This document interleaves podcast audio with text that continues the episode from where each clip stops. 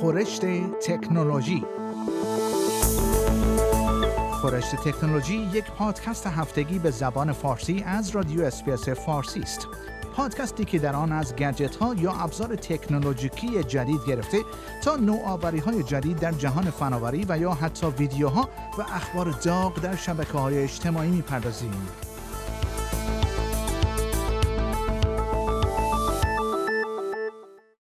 دولت فدرال استرالیا یک بودجه دو میلیون دلاری دیگر برای ادامه آزمایش ها روی یک app که به تشخیص و اندازهگیری درد در سالمندان کمک می کند اختصاص داده است. این app که PainChek نام دارد روی گوشی های موبایل نصب می شود و با استفاده از هوش مصنوعی و تکنولوژی تشخیص چهره به تجزیه و تحلیل کوچکترین حالاتی که روی چهره نمایان می شود یا به اصطلاح micro expressions می پردازد و می تواند وجود درد و شدت آن را تشخیص دهد. این تکنولوژی می تواند در عرض فقط چند دقیقه و حتی از فاصله سمتری درد را تشخیص دهد. تا کنون بیش از 180 هزار ارزیابی از طریق این اپ روی بیش از 16 هزار نفر از افرادی که در مراکز نگهداری از سالمندان به سر می‌برند و دچار زوال عقل هستند و نمی‌توانند درد خود را ابراز کنند انجام شده است.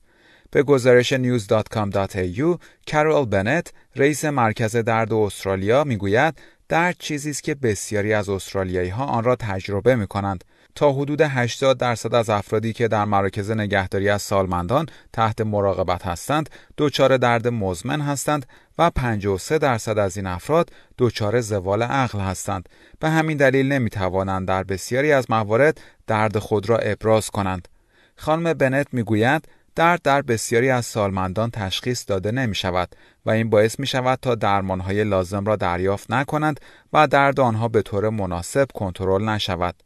فیلیپ دافاس رئیس پینچک می‌گوید تشخیص درد در بیماران مبتلا به زوال عقل می تواند کار سختی باشد چون بسیاری از آنها نمی توانند وضعیت خود را به صورت کلامی بیان کنند. وی می‌گوید اپ پینچک صدای چنین افرادی خواهد بود و به ارائه دهندگان خدمات مراقبت از سالمندان این امکان را خواهد داد تا بتوانند از وجود درد در این افراد مطلع شوند و آن را اندازه گیری کنند.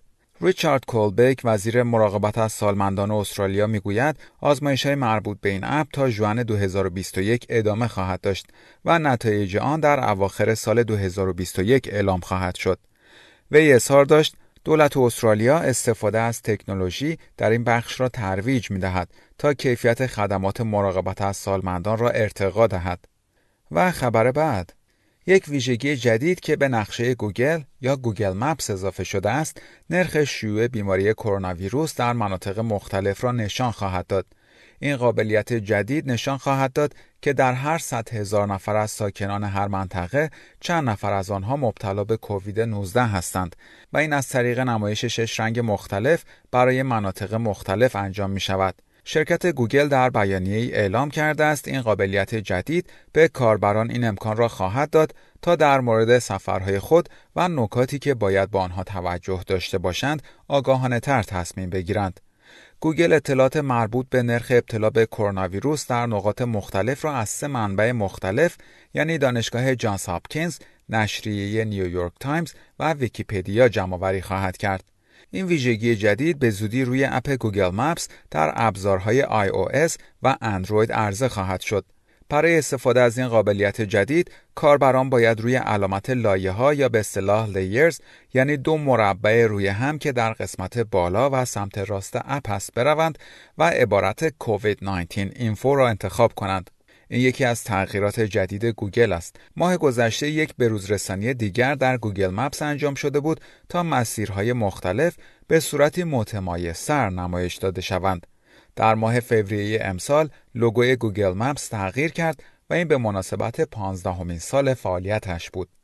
و خبر بعد یک تحقیق جدید حاکی از این است که استفاده از تکنولوژی در استرالیا در طول همهگیری کووید 19 شتاب گرفته است و همین امر باعث شده است تا بسیاری از کارکنان در این کشور بتوانند همچنان به کار خود ادامه دهند.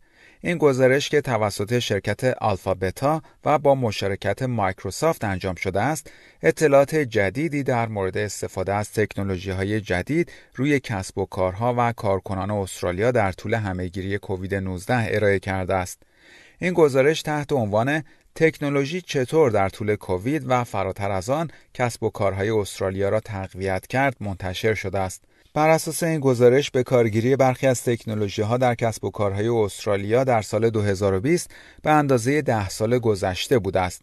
طبق این گزارش تکنولوژی هایی که دورکاری یا به اصطلاح ریموت ورکینگ را ممکن کردند باعث شدند تا 3.2 دهم میلیون استرالیایی بتوانند به طور ایمن به کار خود ادامه دهند بر اساس این گزارش در صورتی که از چنین تکنولوژی هایی استفاده نمی‌شد ممکن بود اجرای قوانین و مقررات مربوط به فاصله گیری اجتماعی باعث شود تا یک و شش دهم میلیون استرالیایی کارهای خود را از دست بدهند.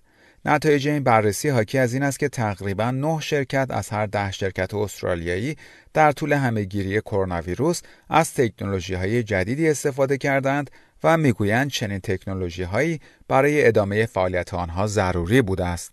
و خبر پایانی برنامه گزارش تکنولوژی این هفته ظاهر وبسایت ویکیپدیا که یکی از پراستفاده ترین وبسایت های جهان است برای اولین بار در طول ده سال گذشته تغییر خواهد کرد.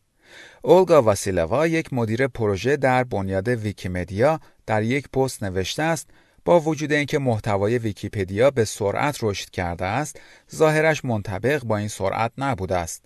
و می‌گوید ظاهر این سایت در طول ده سال گذشته عملا تغییر چندانی نداشته است و همین امر باعث شده است تا پیدا کردن قسمت های مختلف این سایت کمی دشوار باشد.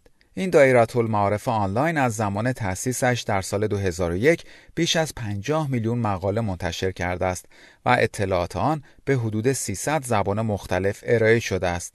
تمام این مقاله ها توسط داوطلبان نوشته، ویراستاری و بروز رسانی می شوند و وبسایت آن متعلق به بنیاد ویکیمدیا است که سازمانی غیر انتفاعی است. تغییرات اولیه در برخی از زبانهای این وبسایت از جمله فرانسوی، عبری و پرتغالی عرضه شده است و قرار است از سال 2021 این تغییرات به طور کلی در تمام صفحات این سایت نمایش داده شود. به پایان برنامه خورشت تکنولوژی این هفته رسیدیم. شما می توانید پادکست های خورشت تکنولوژی را دانلود کنید و در هر زمانی که خواستید آنها را بشنوید. شما همچنین می توانید برای تماشای برخی از ویدیوهای جالب در مورد تکنولوژی به صفحه اینترنتی برنامه فارسی رادیو اسپیس به آدرس sbs.com.au persian مراجعه کنید.